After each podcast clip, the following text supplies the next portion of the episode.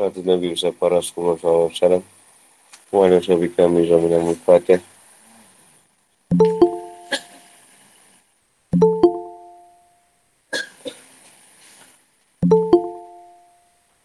Inna rahman wa ayun Nabi wa Yasfidi. Amri wa nuk datang min Islami. Kau kau. Kumabak. Allahumma inna qadimna laka baini kulli nafsin wa lahati wa tafatin. Yaitu gas samawati wa ahlu ah. Ma kulli syain wa fi imika ka inu afadu kana qadimu ilaika baina ili. Ibra mati wa nafasin na dama wa sa'u ilmu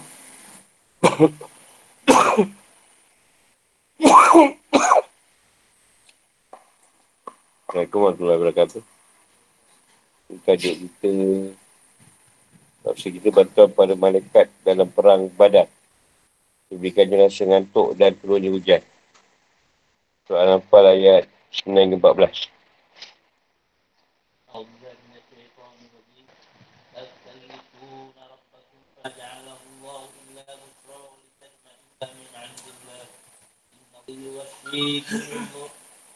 إذ يغشيكم النعاس أمنة منه وينزل عليكم من السماء يذهب عنكم رجس الشيطان يوحي ربك إلى الملائكة أني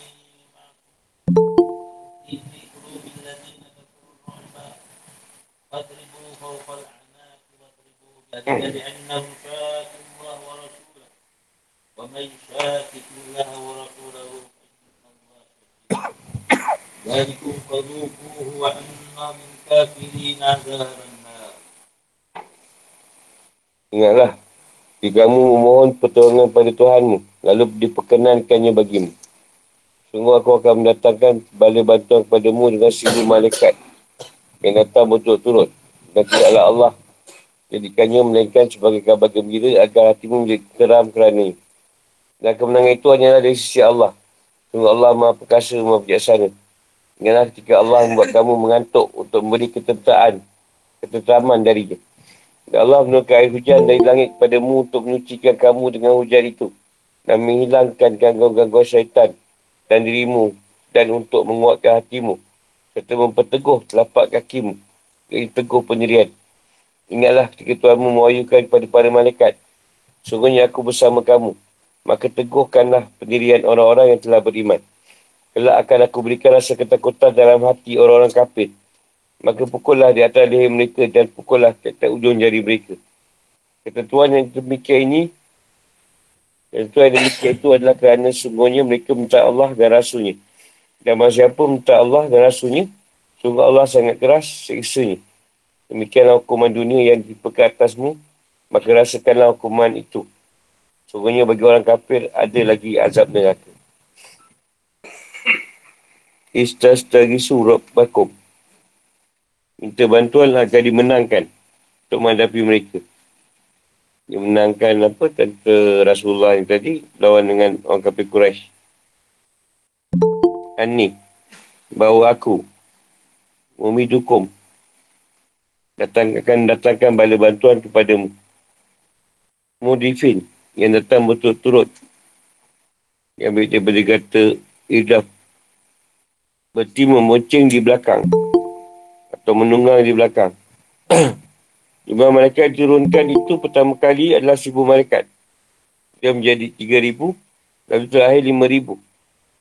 Sebagaimana dijelaskan dalam surah Al-Imran ayat 124 dan 125. Fama ja'ala ja'alahullah. Maksudnya bantuan tersebut. Itat main. Maksud terteram. Siapa rasa takut dan cemas yang menimpa kamu secara umum. Aziz yang menguasai segala perkara. Hakim yang meletakkan sesuatu pada tempatnya. Yurashikum. Jadikan rasa ngantuk itu seperti selimut bagimu. Kerana ia menguasai dan menyelimuti diri kamu.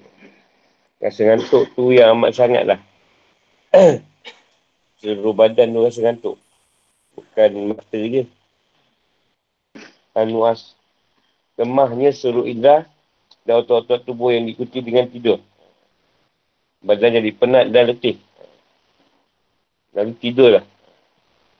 Jadi ngantuk itu bukan pendahuluan tidur yang ia menemahkan kekuatan indera. Setelah tidur menghilangkannya sama sekali. Amanah. Pertamaan darinya dari rasa takut yang kamu rasakan. Amanah ni dari Allah SWT. Liyutohirukum. Liyutohirukum bi. Yang pelbagai adas dan yunuk. Rijzal syaitan. Gangguan-gangguan syaitan untukmu. Bahawa sana kamu berada dalam kebenaran. Kamu tidak akan merasakan haus dan berhadas. Sementara orang musyrik memiliki air yang cukup. Waliyar bitu.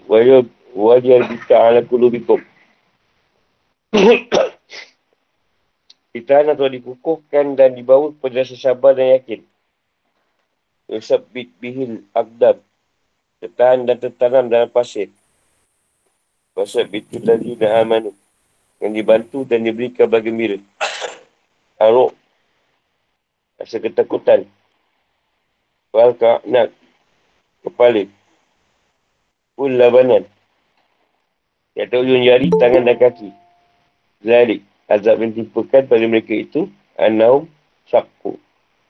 Musa itu namakan dengan musyakah. Membelah. Kerana ia membuat masing-masing pihak pada sisi yang paling berbeza. Yang saling berbeza. Zalikum. Azab yang demikian itu. Fazuku. Wahai orang-orang kafir di dunia wa anna lil kafirin. Bagi orang kafir di akhirat nanti.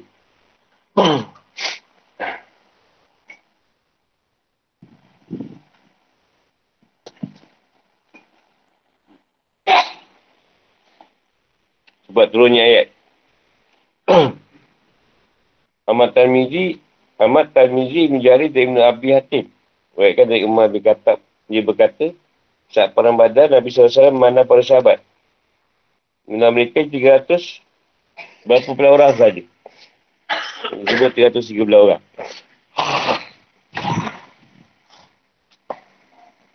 Lalu ia menaikkan orang musyrik. Yang jumlah mereka lebih dari seribu orang. Dan Nabi SAW menghadap kiblat sampai bermakai jubah. Dan sebanyak dia boleh berdoa. Ya Allah, penuhilah apa yang pernah kau janjikan padaku. Ya Allah, jika engkau binasakan kelompok kaum muslimin ini, Nescaya engkau tidak akan pernah disembah lagi di bumi ini.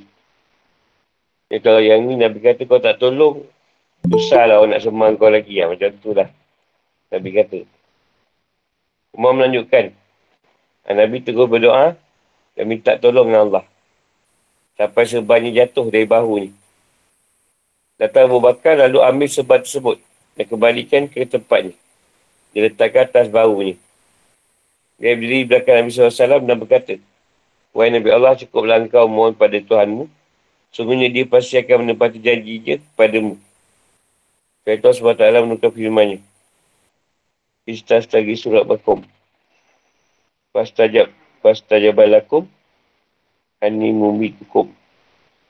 Alfin minal malaikati mudifin. Dan itu juga kedua pasukan saling berhadapan. Saling menghadap. Dan sebab mengalahkan pasukan musik. Dari mereka terbunuh sebanyak 70 orang dan ditawan sebanyak 70 orang juga. Membawa riwayatkan dari Ibn Abbas, ia berkata, pada perambadan Nabi SAW berdoa, Ya Allah, sungguhnya aku menagih janjimu. Ya Allah, kalau engkau mahu, kau tidak akan disebah lagi. Bahkan mengatakan Nabi dan berkata, cukuplah, Ya Rasulullah. Dan Nabi keluar dan berkata, Bunga itu pasti akan dikalahkan. Dan mereka mundur ke belakang. Al-Qamar 45. Inilah bentuk pemenang Nabi SAW kepada Allah SWT dan inilah yang masyur. Ketika kedua pasukan sudah berhadapan, Abu Jahal berkata, Wahai Tuhan, mana di antara kami yang berada dalam kebenaran? Maka bantulah. Rasulullah SAW mengangkat tangannya dan juga berdoa seperti disebutkan di atas. Ada pendapat dia mengatakan bahawa meminta bantuan kepada Allah dilakukan oleh beberapa orang beriman. Kerana rasa takut mereka lebih hebat daripada rasa takut rasul. Namun pendapat yang lebih tepat dalam Nabi SAW berdoa dan memohon. Seperti diwakilkan sementara orang beriman lainnya mengaminkan doanya. Dan berdoa juga dalam diri mereka. Tapi yang dinukirkan adalah doa rasul dan bukan doa mereka. Sesuai ayat. Allah SWT menjelaskan di ayat sebelumnya bahawa dia akan memenangkan yang benar. Yang ini hak. Dan mengalahkan yang batin. Dalam ayat ini, dia menjelaskan bahawa dia membantu mereka ketika mereka minta pertolongan. Tafsir dan penjelasan. Ingatlah wahai orang beriman ketika kamu minta bantuan pada Tuhanmu. Tak kamu berperang. Mesti akan terjadi. Cara kamu yakin berperang mesti akan terjadi. Sampai berdoa. Wahai Tuhan kami, tolonglah kami menolong musuh-musuhmu. Wahai Zat yang maha menolong orang-orang yang minta tolong. Tolonglah kami. Yang dimasukkan adalah mengingatkan mereka kepada nikmat Allah SWT terhadap mereka.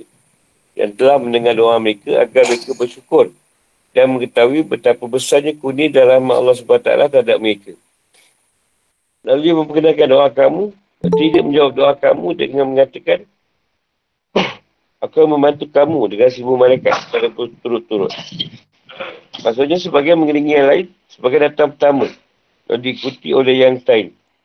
Dan begitu seterusnya, para malaikat itu datang silih berganti. Pertama kali datang satu rombongan, kemudian tak lama selepas itu datang yang lain jumlah mereka seluruhnya menjadi 3,000. Lalu bertambah menjadi 5,000 sebagaimana Allah SWT berfirman dalam surah Al-Imran. Ingatlah ketika engkau, wahai Muhammad, mengatakan pada orang yang beriman. Apakah tidak cukup bagimu bahawa Allah membantu kamu dengan 3,000 malaikat yang diturunkan dari langit? Ia cukup jika kamu bersabar dan bertakwa. Ketika mereka datang menyerang kamu dengan tiba-tiba, percaya Allah menolongmu dengan 5,000 malaikat yang memakai tanda. Al-Imran 124, 125. dan dialah Allah jadikan pengiriman pada mereka itu dan memberitahukanmu. Dengan semua itu mereka sebagai sebuah kabar gembira bagi kamu. Bahawa kamu pasti akan menang agar hatimu menjadi tenang dan aman. Dan segala keresahan yang meniputi jiwamu. Kerana sungguhnya dia mampu untuk menolongmu melawan musuh-musuh secara langsung. Tanpa perantara malaikat. Maksudnya boleh je Allah nak tak guna malaikat nak bagi menang. Tapi kalau nak, nak gunakan malaikat sebagai perantara. Pertolongan yang hakiki dalam sebuah perangan tidak datang kecuali dari Allah. Bukan daripada malaikat ataupun faktor-faktor material yang kasat mata lainnya. Sebenarnya Allah Perkasa dan tidak akan pernah terkalahkan. Juga Maha Bijaksana yang tidak akan meletakkan sesuatu di selain tempatnya. Sebabnya dia berfirman, demikianlah dan sekiranya Allah mengendaki, saya dia binasakan mereka. Tapi dia nak menguji kamu satu sama lain. Muhammad 4. Jadi apakah mereka ni berperang, betul-betul berperang. Ikut perang saya langsung.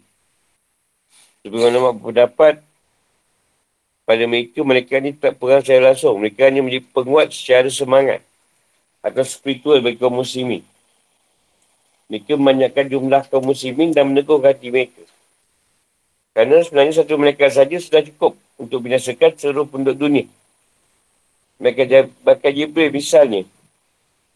Dengan satu lain bulu dari sahabnya boleh binasakan kota Madain. Tempat tinggal kaum Lut. Ia juga mampu binasakan negeri Samud. Negeri kaum Nabi Saleh AS hanya dengan satu reakan saja. Lepas ini dipegang oleh Syekh Muhammad Abduh dan Madrasah ni. Sementara itu berita ulama berpendapat bahawa pada Badar Jibril turun dengan 500 malaikat sayap kanan. Pasukan. Di sana ada Bakar. Sementara lebih kaya turun bersama 500 yang lain. Sayap kiri. Di sana ada Ali bin Abi Talib. Mereka turun dalam bentuk laki-laki yang berpakaian putih dan bersebar putih. Mereka mengulurkan serban itu sampai ke bahu mereka. Lalu mereka berperang dan pendapat lebih masyur yang diwakilkan dari Ibn Abbas.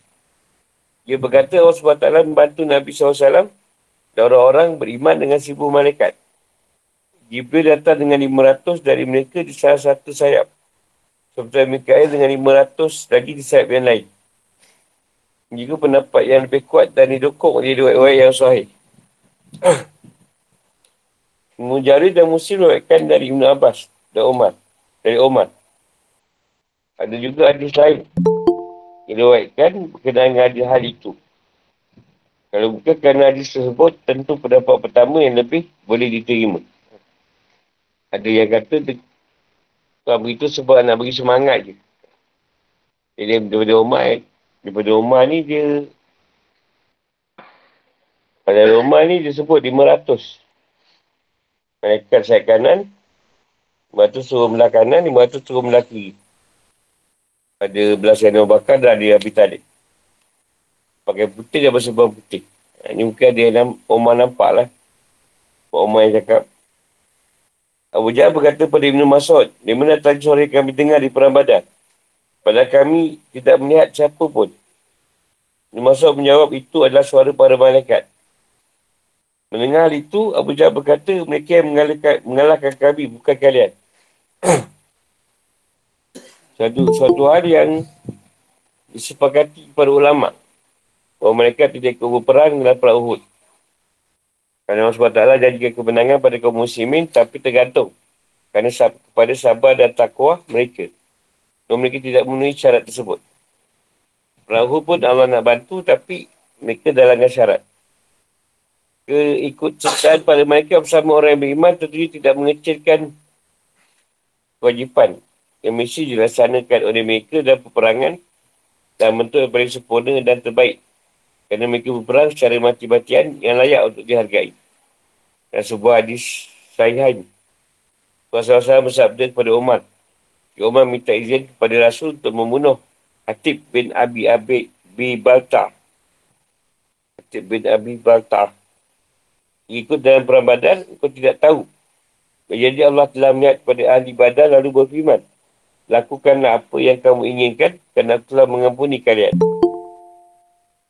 Kesan perang badal ni sangat berat lah. Dan hebat pada Quraisy. Orang Quraisy. Sebab para orang kuat dia banyak terbunuh. Oleh pedang tombak dan tantangan pemuda kaum muslimin. Padahal mereka tokoh-tokoh Quraisy yang terkenal. Jauh-jauh yang terkenal. Itulah sisaan Allah terhadap kafiran dan pembangkangan mereka. Sebab menyesal umat terdahulu yang mendustai Nabi-Nabi mereka dengan sesaan yang mengenai seluruh umat yang mendustai tersebut. Mendustai tersebut. Kerana Allah binasakan kaum Nabi Nuh dengan intopan, kaum Ad dengan dabur atau angin sangat keras. Kaum Samu dengan suara yang sangat keras.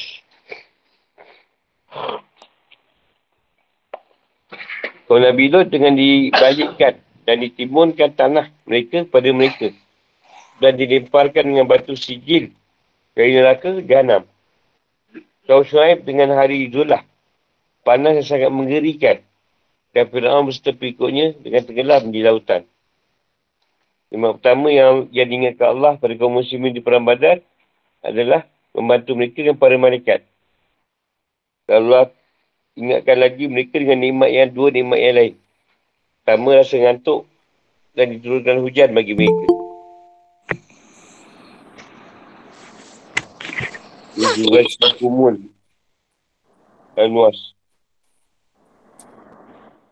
Dia beri rasa ngantuk tu sampai menyeliputi diri mereka.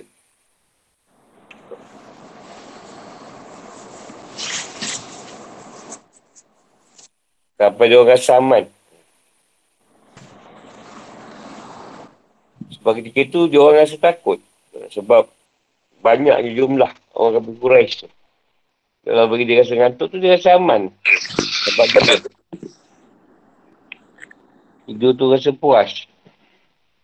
Jadi dia orang dapat, dapat rehat lah. Dengan dapat tidur tu.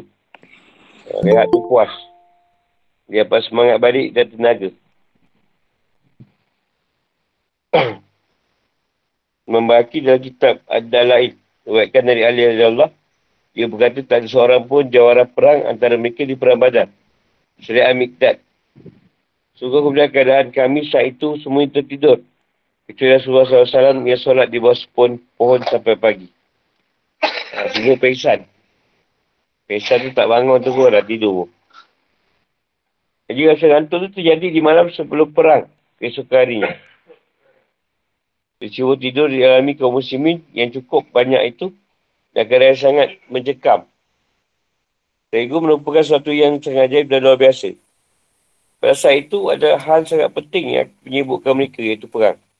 Tetapi Allah SWT telah mengikat hati mereka. Tidur. Tidur puas-puas. Hilang semua penat lah. Bangun tidur semangat lah. Tidur cukup.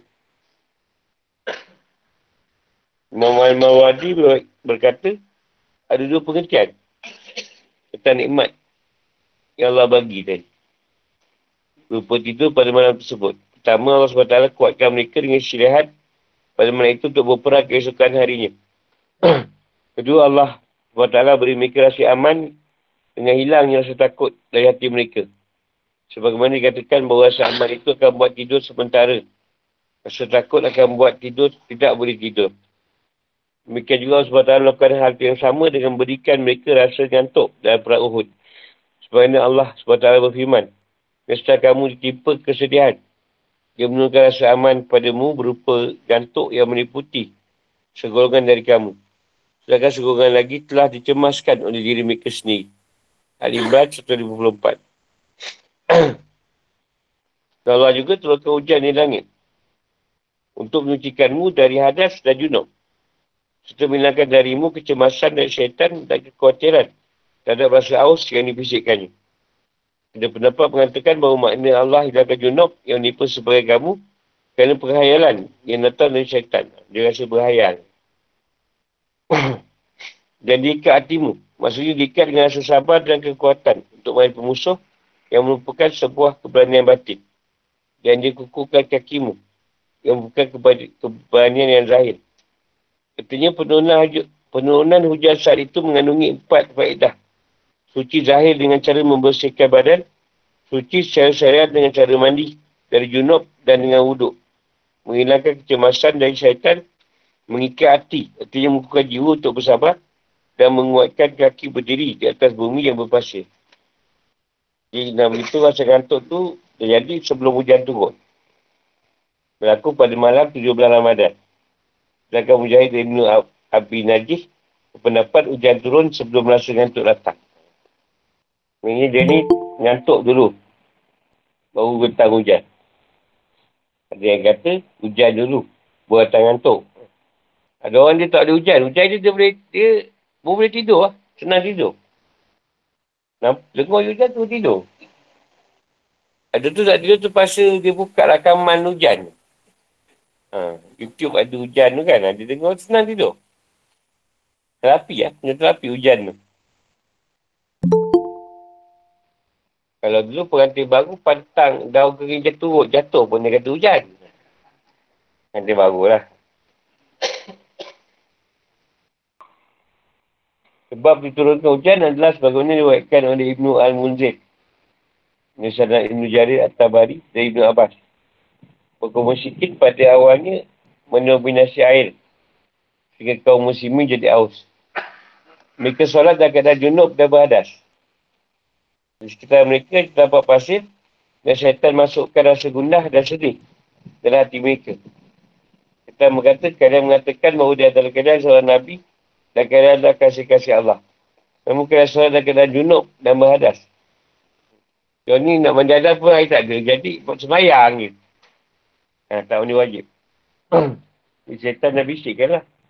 Kata kau kasih Allah. Nabi kasih Allah tapi kau junub pun tahun ni wajib kata dia.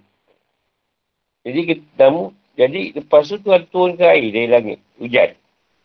Mengalir air seperti sungai pada kaum muslimin. Mereka kemudian minum dan bersuci. Kaki mereka menjadi kukuh berdiri di pasal yang keras itu. Dan hilanglah kekemasan dalam hati mereka. Namil dalam kata bih. Dia merujuk pada air atau hujan. Air boleh, hujan pun boleh. Rasulullah SAW sama para sahabatnya segera menguasai air yang terkumpul dari air hujan. Mereka berkemah dekat daerah air tersebut dan buat kolam-kolam dan berkali sumur air lainnya. Jadi sahabat bangunkan sebuah kemah kecil di pinggir medan peperangan. Dijelaskan dari riwayat itu kaum musyikin telah didahului kaum muslimin untuk berkumpul di daerah sekitar air dalam perang badan. Riwayat terkenal lewat Ibn Ishaq dalam sirahnya dan diikuti oleh Ibn Ishaq dan kitab sirahnya juga. Waktu tiba di daerah badan, Rasulullah SAW berhenti di daerah air terdekat Maksudnya ia berkemah di sumur air terdekat yang dijumpai ini. Al-Hubab bin Mudir datang menemui Rasulullah SAW. Dia berkata, Wahai Rasulullah, tempat ini, apakah tempat yang telah ditentukan oleh Allah untukmu? Sehingga kita tak boleh maju lagi atau mundur. Atau ianya sebuah gagasan menjadi perang. Rasulullah SAW menjawab, Inilah sebuah idea dan titik perang. Al-Ubah melanjutkan, Wahai Rasulullah, ini bukan tempat yang tepat. Mari kita pindah dan menuju sebuah air yang paling dekat dengan musuh. Lalu kita berkemah di sana dan kita gali semua-semua air sekitar ni. Dan kita buat kolam dan kita penuhi dengan air. Setelah itu baru kita saling merangi musuh kita. Sehingga kita boleh minum minum sementara mereka tidak. Mendengar itu Rasulullah SAW bersabda bagus sekali pendapatmu. Lalu mereka melaksanakan seperti yang diusulkan oleh Al-Hubab. Ibn Qasir berkata riwayat yang lebih baik dari ini adalah riwayatkan oleh Imam Muhammad bin Sa'ad. Pengarah kita Al-Maghazi. Al-Maghazi. Dari Urwah bin Zubair. Dia berkata SWT berkata hujan sebelumnya daerah yang tepati kaum muslimin adalah berupa das. Pasir yang buat kaki tenggelam. Ke berjalan di atas ni. Dia kasih pasir halus. Di jalan atas pasir tu tenggelam kaki kita. Dia turun pada Rasulullah SAW dan para sahabatnya membuat tanah semakin keras. Sehingga mereka tidak terhalang untuk terus bergerak. Sebenarnya hujan yang menimpa Quraisy membuat mereka tak boleh bergerak dengan berleluasa. Al-Badawi juga menyebutkan sebuah riwayat yang bertukar hal tersebut. Ia berkata riwayatkan bahawa kaum muslimin berkemah di daerah yang lembek yang membuatkan kita perosok serta tak ada air. Ketika mereka tidur, sebagai besar antara mereka bermimpi yang buat mereka mandi wajib. Seperti itu, kaum musyrikin menguasai darah yang berair. Syaitan pun memasukkan kecemasannya dalam kaum muslimin. Ia berkata, bagaimana mungkin kalian akan menang? Sementara kalian telah kalah untuk dapatkan tempat yang berair. Sekarang saja kalian solat dalam keadaan berhadas dan junub. Lalu kalian menganggap diri kalian sebagai wadi Allah dan Rasulnya. Ada bersama kalian. Mereka menjadi sangat sedih dan gundah dengan keadaan yang mereka alami. Ha, Demi Allah tu ke hujan. Bila hujan tu datang, menyebabkan muncullah lembah-lembah sungai. Mereka kemudian buat kolam di pinggir lembah itu. Mereka beri minum kepada mereka, mereka mandi dan berwuduk. Pasien yang terdapat adalah mereka dan musuh menjadi keras. Sehingga mereka boleh kukuh ke berjalan. Dan semua kecemasan setan itu hilang. Setan ni mengasut kat situ. Cakap kau ni tak ada mani wajib. Tapi kata wali-wali Allah dan Rasul. Dan Baidawi menyebutkan pengertian di firman Allah SWT. Waliyar bitu ala kudubikum. Dengan cara percaya pada kasih yang Allah pada mereka. Wasabit bihi akdam. Turunkan hujan sehingga mereka tidak terperosok dalam pasir atau membuatkan hati mereka sehingga kuat dan berani dalam perang. Dapat pada benar adalah yang disebutkan oleh Al-Qutubi dari Ibn Sa'ad dalam sirahnya dan ulama lainnya. Dapat ini yang boleh mengkompromikan berbagai riwayat. Bahawa berbagai keadaan yang diikuti turunnya hujan terjadi sebelum mereka sampai ke badan. Nikmat lain juga disebutkan kepada orang beriman dan perang badan. Dan nikmat yang tidak dilihat, tak Allah SWT yang tekan pada mereka agar mereka mensyukuri. Iaitu ilhaman Allah kepada para malaikat bahawa dia bersama mereka. Kebersamaan membantu, menurun dan meneguhkan. Dia berfirman, Iziyuhi Rabbu. Ingatlah ketika Allah mewahyukan kepada para malaikat bahawa dia bersama mereka. Ketika dia mengutus mereka, para malaikat itu dengan bantuan untuk kaum muslimin. Atau dia mewahyukan kepada para malaikat bahawa aku bersama orang-orang yang beriman. Maka tolonglah dan kukuhkanlah mereka. Al-Azim berkata tafsir kedua, tafsir kedua ini lebih baik.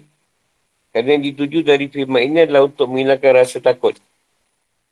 Sementara mereka tak pernah takut pada kaum kafir. Yang takut itu adalah kaum muslimin.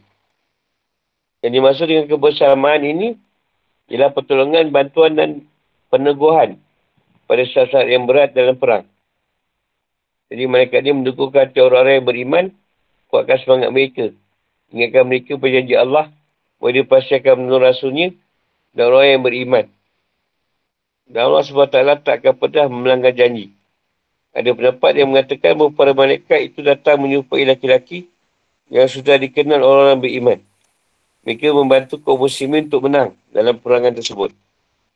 Al-Baqi mengatakan dalam kitab Ad-Dalai bahawa mereka itu datang pada seorang muslim dan bentuk orang yang dikenal ni. Lalu ia berkata, bergembiralah. Bergembiralah kerana kau kafir tak ada apa-apa. Ya. Allah SWT bersamamu, seranglah mereka kembali. Pengertian ketiga tentang makna peneguhan isi diwakilkan oleh Azajat iaitu malaikat memiliki kemampuan untuk memasukkan kebaikan iaitu ilham sebagaimana hanya syaitan kemampuan untuk memasukkan keburukan iaitu kecemasan. Malaikat yang ilham yang baik. Dan syaitan hantar bisikan yang jahat yang buruk. Yang saudara menyebutkan apa yang dimasukkan dalam firmannya? Anima Akum bahawa aku bersamamu dan membantumu dengan masukkan rasa takut dalam hati orang kafir. Jadi antara nikmat terbesar SWT pada orang yang beriman akan ditanamkannya rasa takut dan kecut perut. Dalam jiwa orang-orang kafir. Dengan demikian pukul dan potonglah pada mereka yang di atas leher. Potong juga leher mereka dan jari mereka iaitu jari tangan dan kaki. Jadi Allah SWT perintahkan mereka untuk memukul dengan tubuh yang mematikan dan yang tidak mematikan. Yang Allah jelaskan lagi, sebab dia membantu dan membuatkan orang beriman. Dia berfirman, Zali kabi'an nahum, sya'uku, sya'ku. Eh? Artinya bantuan dan penguatan Allah SWT terhadap Nabi. Untuk orang yang beriman. Kerana musyrik telah menderhakai Allah SWT dan Rasulnya. Mereka telah memusuhi dan mentah Allah SWT dan Rasulnya. Mereka berjalan di satu arah. Lalu mereka tinggalkan syariat, iman kepada syariat dan mengikuti syariat ke arah yang lain. Aman yusafikillah wa rasuluh wa rasulah. Nah, siapa yang melawan perintah Allah, Rasul, serta musuhi keduanya, Selain kalah dan hina di dunia. Dia juga akan dapatkan azab yang keras di akhirat. Itulah azab yang akan disegerakan. Untuk kalian orang kafir yang minta Allah dan Rasulnya di dunia. Berupa kinaan dan kekalahan serta hal serta segala hal yang mengikutinya seperti terbunuh dan tertawan. Rasakanlah oleh kalian sekarang juga. Kalian juga akan mendapat azab jahannam di akhirat nanti. Kalian tetap saja berada dalam kekafiran. Ini kan kata azub. Berarti mencicipi sikit makanan. Untuk mengetahui rasanya. Tak begitu azab yang azab yang pedih. Dekat dunia dia, dia akan rasa. Akan disegerakan. Ha, ini bentuk kiasan. Kalau rasa sedikit di dunia pun dah tak tahan. di akhirat lagi lah. Kehidupan dan hukum. Ayat di atas menunjukkan tiga hal. Mengingatkan dua penikmat mengajarkan cara membunuh dan azab bagi Allah orang yang menukai atau musyawah SWT dan Rasul. Nikmat yang disebutkan dan yang ingin Allah SWT ingatkan dalam perang badan ada tujuh. Pertama, pertolongan ketika diminta bantuan. Turunnya malaikat. Kedua, beri rasa ngantuk. Ha, sebelum dia perang, ketiga ni tadi, turun ke hujan untuk untuk bersuci. Bersihkan badan berhuduk dan mandi dari junub. Bersuci secara batin. Dengan hilangkan kecemasan daripada syaitan. Dalam diri orang yang beriman. Tempat untuk mengikat hati orang beriman. Menguatkan dan menyatakan rasa takut dan khawatir dari mereka. Allah ni penuhkan jiwa mereka dengan rasa sabar dan beri semangat kat mereka untuk menghadapi dan melangi musuh mereka. Kelima, menguatkan kaki atas pasir yang telah saling menyatu akibat hujan. Keenam, wahyu pada malaikat bahawa sebab taklah bersama orang beriman bantu dan kukuhkan mereka. Ketujuh tu, masukkan rasa takut dalam hati orang kafir. Ini bukan nikmat yang sangat besar yang diberikan Allah SWT pada orang beriman. Yang tu Allah bagi jugalah cara membunuh. Ha, pukul Senjata tu pada leher. Untuk memenggal. Lepas tu potong jari-jari tangan dan kaki. Dan jari adalah alat untuk memegang pedang, tombak dan senjata lain. Jadi bila jari mereka dipotong, mereka tak boleh untuk berperang lagi. Jadi nak beritahu azab bagi orang yang berdokai tentang Allah dan Rasulnya adalah hina, kehinaan dan kekalahan di dunia. Dan azab sangat berat di neraka jahanam. Di hari kiamat kelak. Keutamaan dan kelebihan perjuangan badan kekal tubuh mereka. Mereka kerana perbuatan mereka. Imam Malik berkata ada riwayat yang sampai, yang sampai padaku. Bahawa Ibrahim Salam berkata pada Nabi SAW. Kerana posisi perjuangan badan di kalangan kalian. Nabi SAW bersabda mereka adalah orang terbaik di antara kami. Jibril berkata mereka juga demikian dalam pandangan kami. Jadi hari itu adalah kali jihad mereka dan jihad yang paling utama adalah perang badan. Kerana bangunan Islam seluruhnya bergantung kepada perang tersebut. Islam mewajibkan untuk mengumpulkan jasa orang yang terbunuh. Meskipun mereka adalah para musuh. Nabi SAW menentangkan para sahabat untuk mengumpulkan orang musyrik yang mati di perang badan sejumlah 70 orang. Dalam sebuah telaga kuno yang ada di sekitar badan. Imam buatkan dari Anas bin Malik Rasulullah SAW membiarkan korban perang badar dari kalangan musuh selama tiga hari. Setelah itu ia berdiri dekat bangkai mereka dan menyeru. Wa Abu Jahab bin Isyab, Umayyah bin Kalaf, Utbah bin Rabi'ah, Syaibah bin Rabi'ah. Ya, telah kalian dapatkan apa telah janjikan Tuhan kalian sesuatu yang benar. Aku sudah dapatkan apa yang telah janjikan Tuhanku sebagai sesuatu yang benar. Umar mendengar suara Nabi SAW kepada mereka. Dan ia berkata, Wahai Rasulullah, bagaimana mereka boleh mendengar? Betul mereka terjadi bangkai dan membusuk. Umar cakap ikut adat dah. Wadah bati kau cakap. Kan dia dengar. Nabi SAW jawab, mereka boleh mendengar. Sebenarnya hanya orang yang hidup. Nabi SAW menjawab, demi zat jiwaku dalam genggamannya. Kalian tak lebih boleh mendengar apa yang aku sekedukan pada mereka. Kan, tapi mereka tak mampu menjawabnya.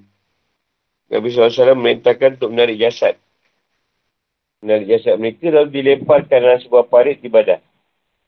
Aku tubi berkata ia menunjukkan bahawa kematian itu tidak berarti ketiadaan atau fana. Ia hanya terputus dan terpisahnya hubungan roh dengan badan. Dan bergantilah keadaan setelah perpindahan dari sebuah alam ke alam yang lain. Rasulullah SAW bersabda, Sungguhnya ketika mayat diletakkan di kuburnya, ke orang-orang yang mengatanya telah pulang. Ia akan mendengar suara sandal mereka atau, atau seripah mereka ataupun langkah kaki mereka.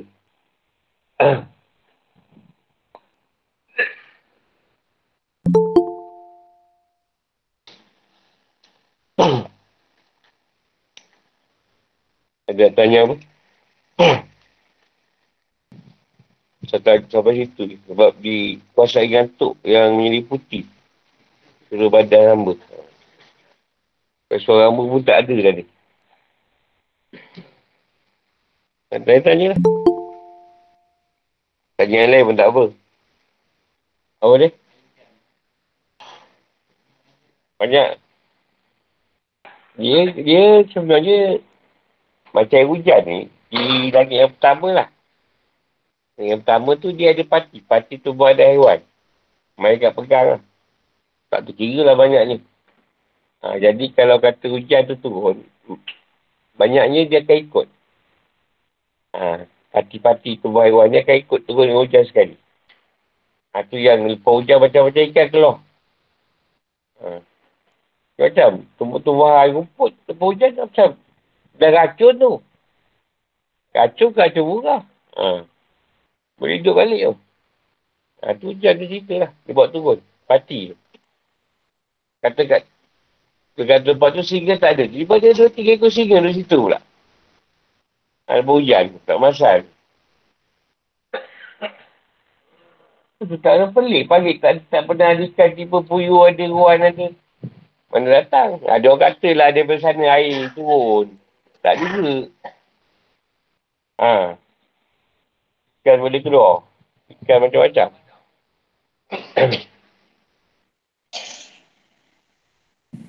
Banyaklah ada juga yang kata time hujan tu doa mak pun kau doa. Waktu hujan tu. Macam lah. Bukan nak apa lagi. Kereta hujan. Apa? Eh, boleh juga. Try minum lah.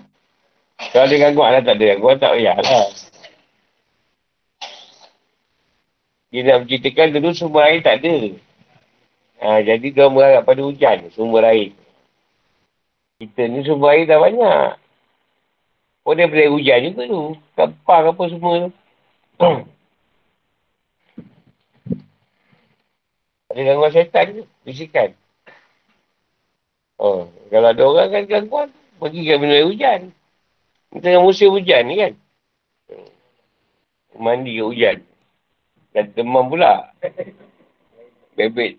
Tak demam, demam pula. Dah kedai demam, COVID pula ada. Positif. Tapi berbahaya kalau berterusan. Banjir. Ha, banjir besar. Jangan lupa tu. Jangan yang baik dia, buruk pun ada.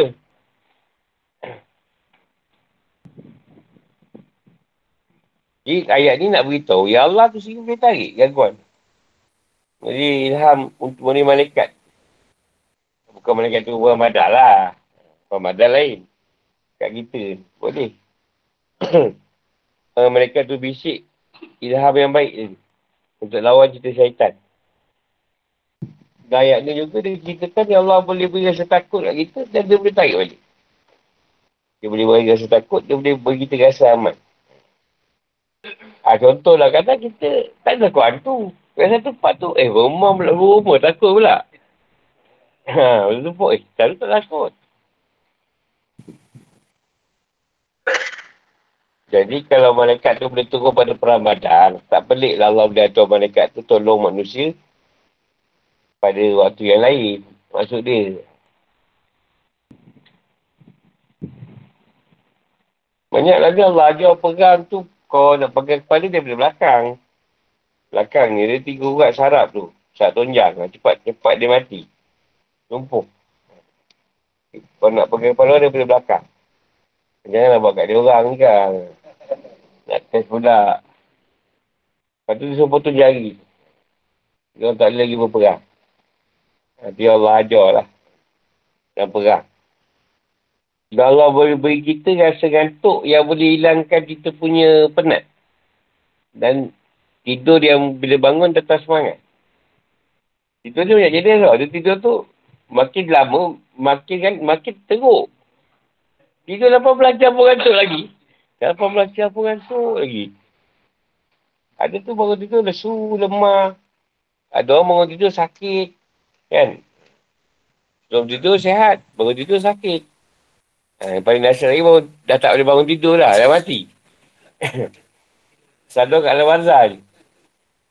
Ha, tu lebih dahsyat lagi lah. Dia tak boleh bangun dah. Tapi semua orang dia dapat kot yang semangat tu. Orang tidur je, semangat je kan, nak mancing kan. Pada semalam kumpau tu. Semalam kumpau. Pagi tu semangat. Dahsyat tu lah. Lepas subuh pergi. Mana ada lepas subuh sebelum ni. Lepas subuh. Itu yang kata bangun tidur tu. Tidur tu banyak lah. Manfaat dia. Dia biasa tidur yang sedap ni tak ada apa-apa. Mimpi tak ada apa. Tu bangun tu memang puas. Walaupun sejam dua. Ini dia mimpi tak habis-habis ni. Tukar-tukar mimpi. Ha, itu kan penat lah. Bangun penat. Sebab ada mimpi yang dia berkaitan dengan bukan petunjuk. Dia lebih kepada perjalanan. Ha, kalau orang baru jalan, dia diberikan rasa bawa ke sana, bawa ke sini. Entah mana-mana dia bawa entah. Ada perjalanan kerohanian dia panggil. Ada mimpi petunjuk. Petunjuk ni, kita mimpi tu, kita ingat mimpi tu. Kita boleh ingat satu-satu mimpi tu. Ha, tu petunjuk lah. Ada mimpi gangguan. Gangguan tu dengar dah merapu dah mimpi tu. Tak payah kupas lah. Dengar merapu dah. Tak payah kupas dah menggangguan tu. Merapu-rapu ke sini sana sini. Eh ni. Macam doktor Cina cerita dia. Tengah tu balik. Tak boleh pakai. Dia mimpi petunjuk ni bukan selalu. Bukan tiap hari sekali je. Kalau tiap hari tu tak layan-layan lah. Eh, kupas, kau kupas sendiri je lah. Sebab kau seronok dengan mimpi. Jadi Allah bagi kau mimpi tiap hari. Kau suka nak mimpi kan? Tak dapat mimpi. Sehari dua kita boleh lah kupas. Setiap hari dah malas lah nak kupas. Nak tanya ni.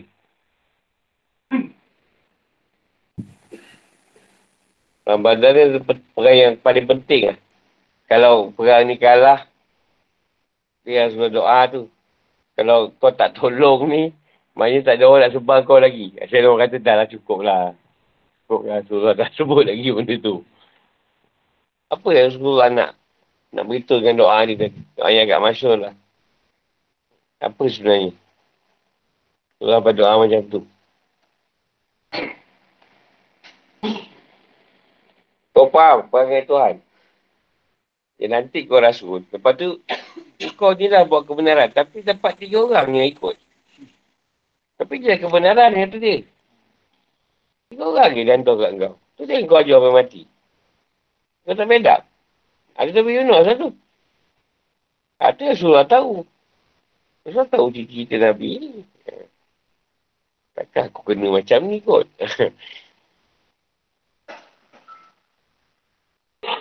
Apa dia punya ni? Hikmah dia tu. Eh, kesusahan. No, jawapan dia. Panak dia kan ni. Panak ngantuk ni. Dia semua ngantuk punya ribu diri tu. Dan semua dia kan. Tak nak keyakinan pada sahabat tadi. Kalau menang, kan dia nampak itu atau kita. Lagi tu tak ramai menang, kata dia. Yakin je. Kan? Dia orang yakin. Makin kuatlah semangat dia orang. Itu apa Uhud. Ramai. Tapi kalah. Over confident eh.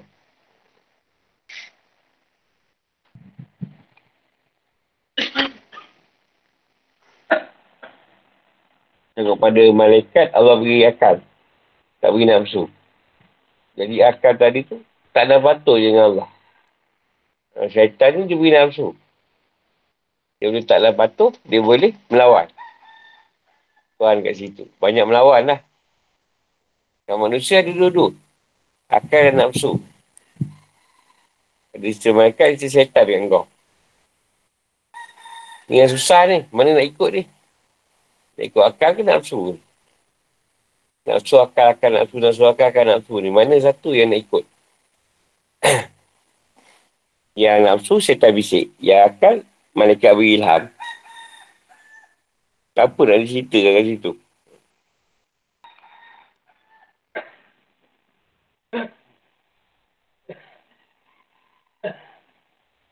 Macam kau semayang. Kau semayang. Jadi cerita, cerita tadi. Kau tak menunjuk sebab air tak ada. Tapi semayang. Kau tak menunjuk. Air tak cukup. Macam kau semayang-semayang, bisikan datang. Kau tadi kentut tapi kau tak dengar kata. Kentut tak dengar. Ha. Macam mana semayang kau tadi? Kau bisikkan tu. Dia kata, kau dah kentut tadi. Kau semayang lagi pasal apa? Kau kata kau hebat. Ha, tu bisikkan.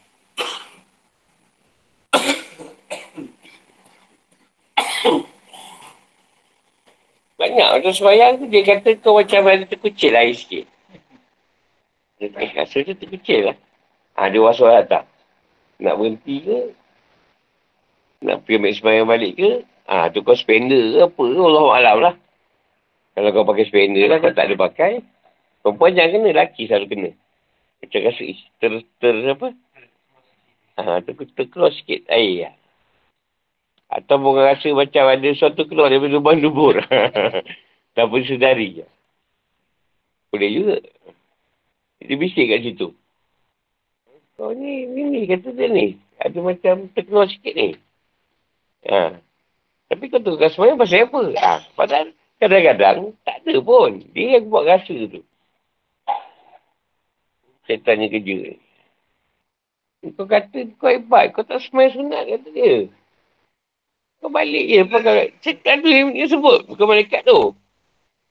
Tak semua sunat kata dia. Kau boleh apa dia? Aku kata kau ni tak wali. Ha. Tak berlaku benda tu. Aku cerita ni berlaku. Ha. Kat kau orang. Kau semayang duha tu kata dia kan. Rezeki kau tak berapa bagus. Oh, kau pun tak doa lah semayang duha ni lah. Eh, kau baca surah pendek. Surah kau tu pendek sangat. Ini ke cara cara kau semayang, kata dia. Allah wahad je boleh balik. Isyak Allah wahad. Maghrib Allah wahad. Ini ke kata dia? Pendek no surah kau. Nampak permainan. Kenapa aku kata bukan suara malaikat? Pada benda-benda macam tu. Kenapa? Aku kata suara syaitan. Tapi kalau kau nak berlawan dengan aku pun tak ada masalah. Kau boleh kata suara malaikat. Ha. Aku tak ada masalah buat tu. Kau mana? Tak Zeman selalu kena tu. Zeman selalu.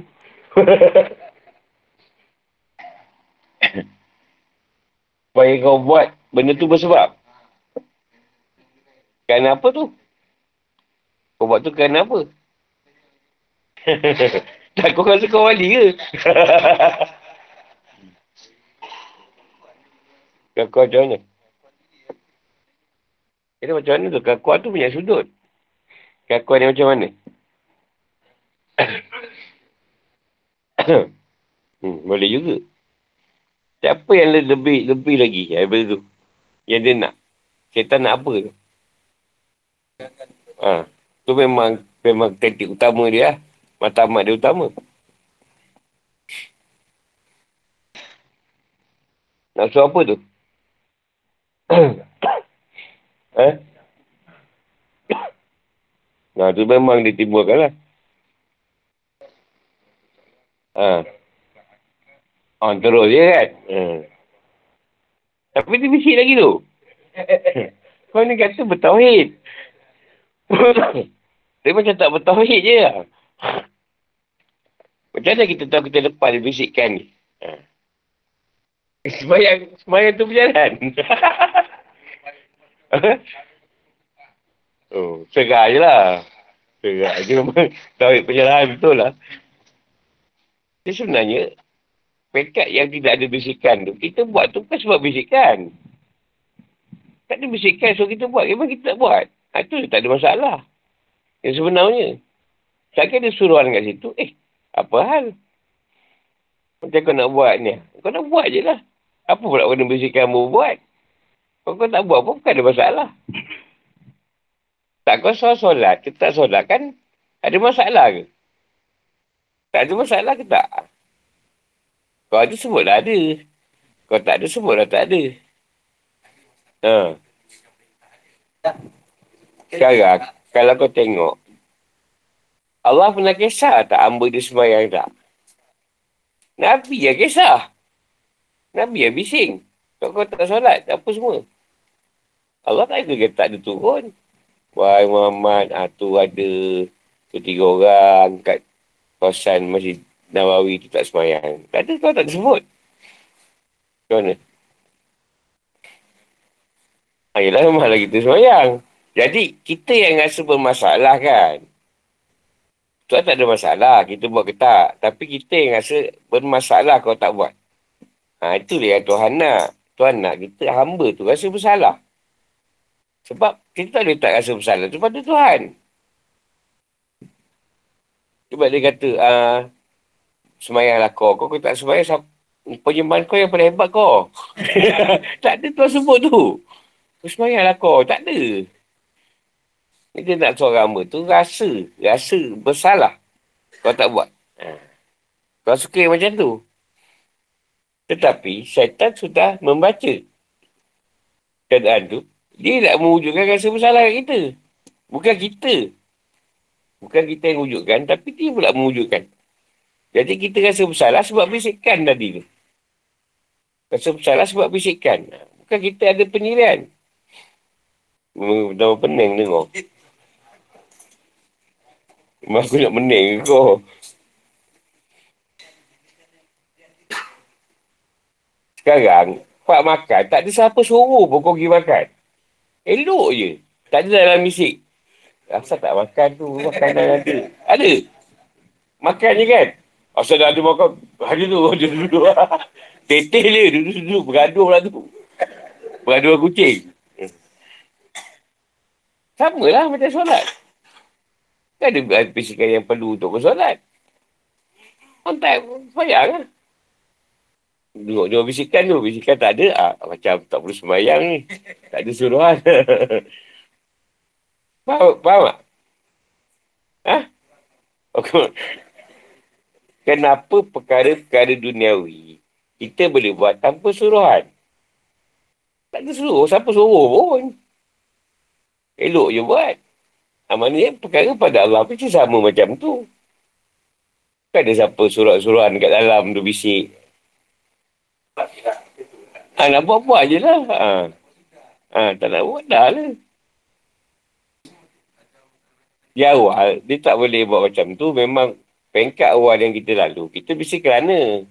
Mesti bersebab. Murid tadi, mesti sebab. Apa sebab kau ni? Nak nak berguru, nak berjalan. Kalau Allah ni, sebab apa? Nak tu ilmu kan? Ha, nak tu ilmu? Sebab dia apa pula? Ilmu kau dah tahu. Ha, lepas tu sebab dia membagi diri. Lepas membagi diri, ha, bila, sebab, sebab, sebab dia dah kenal Allah. Dah kenal Allah, sebab apa pula? Memang kau makan main sebab. sebab dia masuk syurga. Okey. Lepas masuk syurga, tak ada apa lagi lah. Masak segala masuk lagi. Itu masalah tu. Ha. Eh macam mana? Tak ada sebab. Jadi pengkat awal, kita akan bersebab. Kerana tadi. Kerana ni, kerana, kerana ni. Satu pengkat. Kau dah faham. Kau dah faham semua sebab kau buat tadi. Kau dah mula rasa keadaan kau tu. Kau ni ibarat satu pelakon. Dan Allah pengarah dia. Jadi kau akan buat je apa yang Allah suruh. Ha? ha kau ikut je. Awal memang sebab. Kerana, kerana, kerana, kerana, kerana. Ha, kedua tu dah. Memang kau buat je. Tak ada kerana lagi.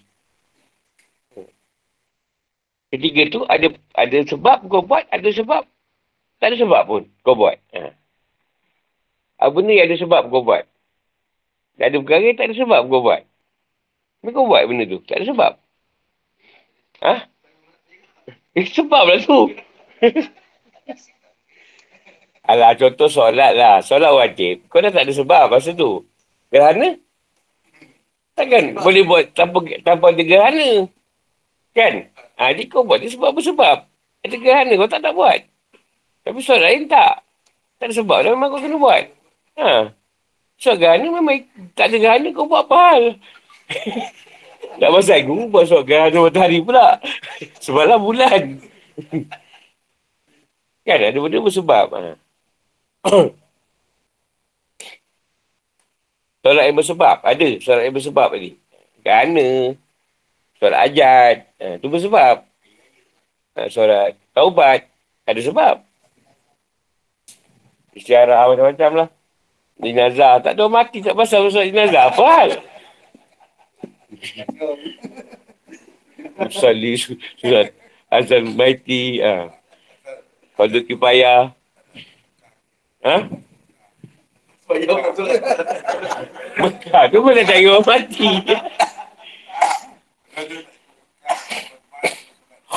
hmm.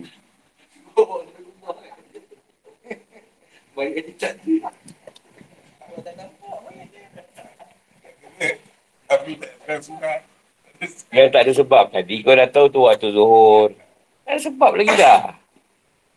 Kau tu waktu asal, kau tu waktu maghrib. Kau tu semayang je lah. Kau bersapis, kau, kau jamak. Dah kau tak tempat nak berhenti. Dah lah. Kau buat dah kat rumah terus. Kadak penuh dah. Tak payah nak berkira sangat jamak kau tu. Kau berkira tu. Tak apa jamak berkira.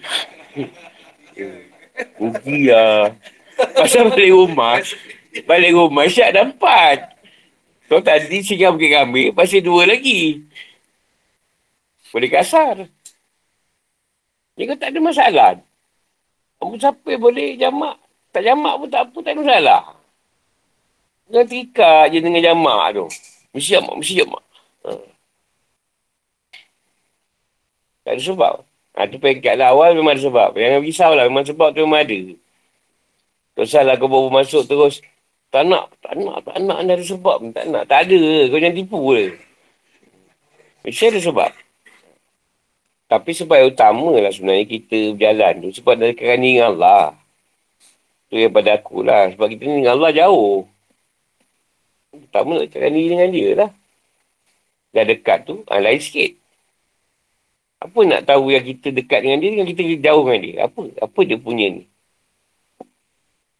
Kita, ha, ni kita tahu kita jauh, kita tahu kita dekat. Apa kita nak nak tahu kat situ? Perkara yang yang kita tahu tu kita jauh dengan dia. Dan perkara kita rasa, ha, ni memang kita dekat dengan dia. Mana nak kesan? Reti ke datang? Bukan. Tak ada camping lah ni. Dia pilihan raya tu. Eh, dia cakap juga. Dengan malam pun. Ramah. Apa dia? Cara. Ha? Oh ya, dia balik. Ni ada saudara meninggal. Apa dia? Kau tak tahu. Ha? Macam mana kau keluar ingat dia? Keluar ingat dia macam mana? Lalai macam mana? Ha? Ingat je sepanjang masa ke? Macam mana? Tengok. Tengok TV pun boleh. Eh, mata kan. Mana kita hantu. Kita hantu kat lima. Geleh mata. Macam mana tu dekat lah. Ini kira ikhlas, ikhlas tapi jauh lah. Ke jauh tapi dekat. Eh. Macam mana? Hujan macam? Kalau jauh tu, dia biar je lah. Boleh juga. Contoh senang lah. Kau kalau dengan rumah kau, jauh rindu tak? Dah dah jumpa? Gaduh kan? Dia tak ada tu. Rindu kan. Bila nak balik umrah ni. Bangun dia eh? Bila dah jumpa, baru sehari dah gaduh. Apa dah lama ni tau. Ha. Tunggu. Orang penat. Tak apa nak sebut tu. Yang Tuhan ni bila jauh, kita rindu. Rindu tak ini, ini kat Tuhan lah, kat Rasulullah. Dah jumpa, belum tentu. Eh? Tengok macam mana? Eh. Ha. Ha. Ha, boleh. Aku tak beri clue tu ni. Habis kita gaduh ni. Ha. Ha. Kenapa kau tak buat hati?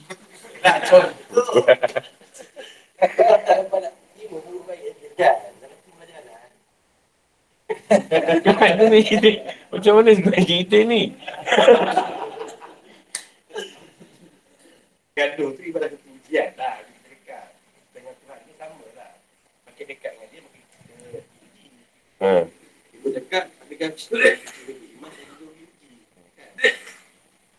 di satu peringkat tu Nabi tu rasa lama kau. Ayah tak tahu nama.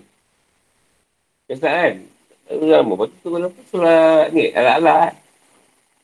Tak surah alat-alat. Lepas tu yang apa-apa turun nama tu. Surah alat-alat. Habis. Dia bagi surah kegembiraan. Lepas tu Rasulullah selalu baca Tiamai Raya ke apa. Lama tak ada. Jauh ke ni? Apa masalah ni? Kan dia tu ambil tak tu wahyu. Nak kata raya lama. Lepas tu menunggu ke. Lepas tu surah Allah tu lah. Tak habis marah pun. Dia turun surah tu, oh, surah sangat gembira dapat. Ha.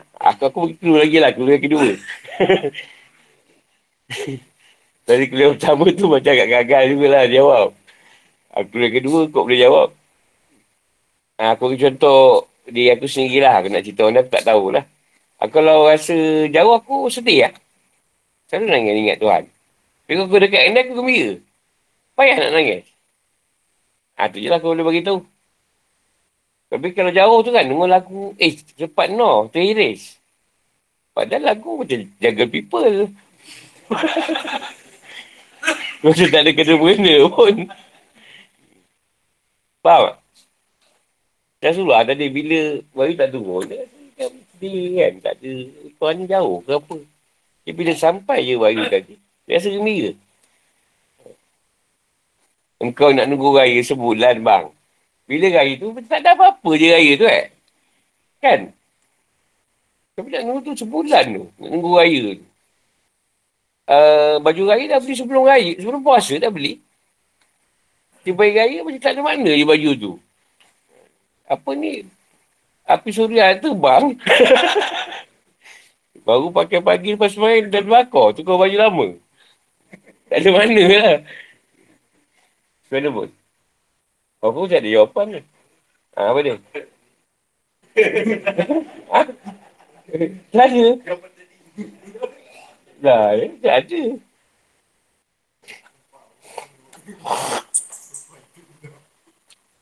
Bila kau rasa dekat dengan dia, kau boleh terima lah.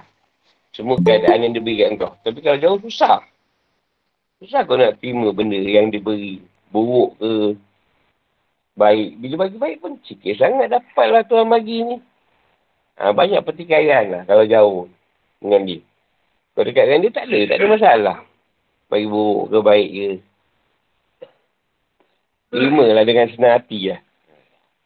Banyak lah, banyak. Aku bagi sikit-sikit lah yang mana sesuai. Sebab tu Tuhan kata, syaitan yang paling berbahaya, yang menyema pada diri manusia. Tak sadar bisikan tu tak berbahaya sangat. Sebab kau boleh tepis. Tapi yang duduk kat manusia tu.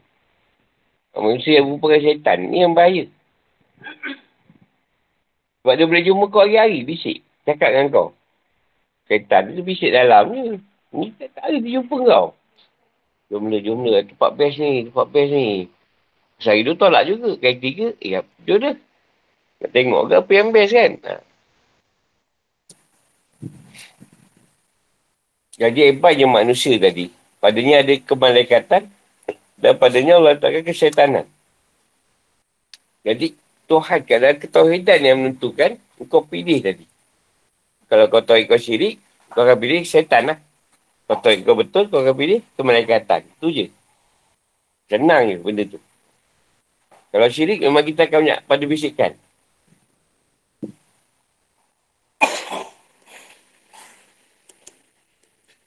Tak ada, tanya, tak faham dia tanya lagi. Tak, tak faham dia tanya. Ya.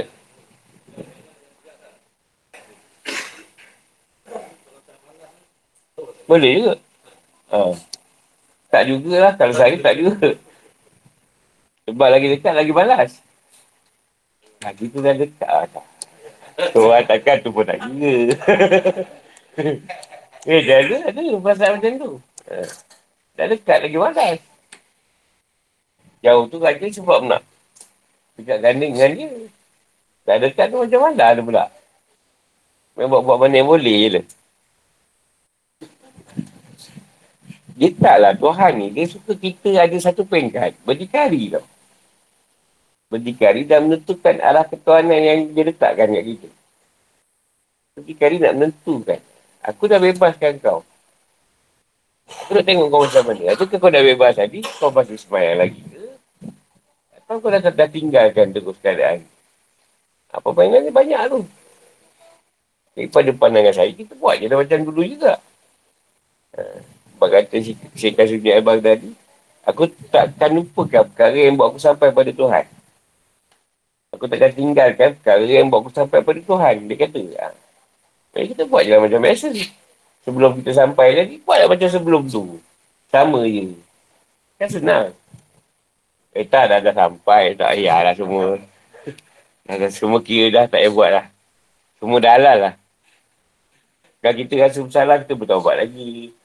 Ha, tu maksudnya, dia tengok, oh, kau ni yang, walaupun aku lepaskan kau, tapi kau tak buat juga benda tu. Tak ada kau dah, dah, dah bebas tadi. Ha, dah mula dah. Ha, dah sempurna, dah, dah, dah, tak buat apa dah. Dah bersekeria pula.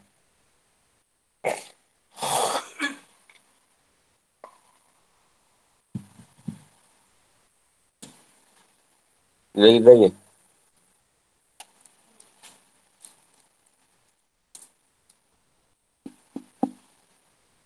Iman tu dah ada. Yelah, dia bersederhana tau.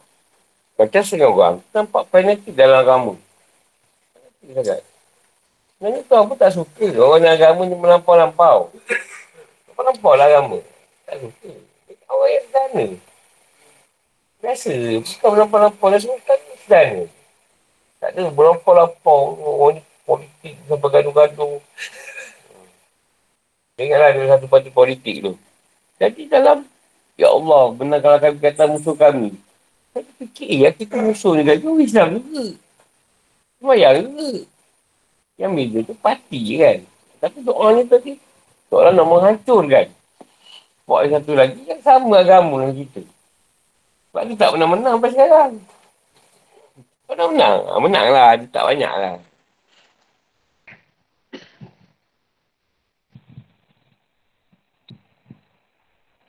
Taklah. Tak. Kita sampai tak. Apa ni? Persediaan ni tu makan kedai bakutih. Ya, dah bukan macam tu. Bukan dah belajar kat rumah. Kan? hmm. Dua minit. Soalan. Baik betul. Teh ni. Dulu saya lah masa tasawuf. Saya duduk buat cerita tasawuf. Kalau dalam suruh semayang sunat, tak sunat semayang aku.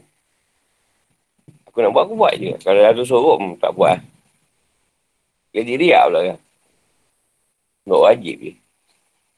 Apa benda? Ha? Eh, tak edit pula. Dia tarik balik. Ha?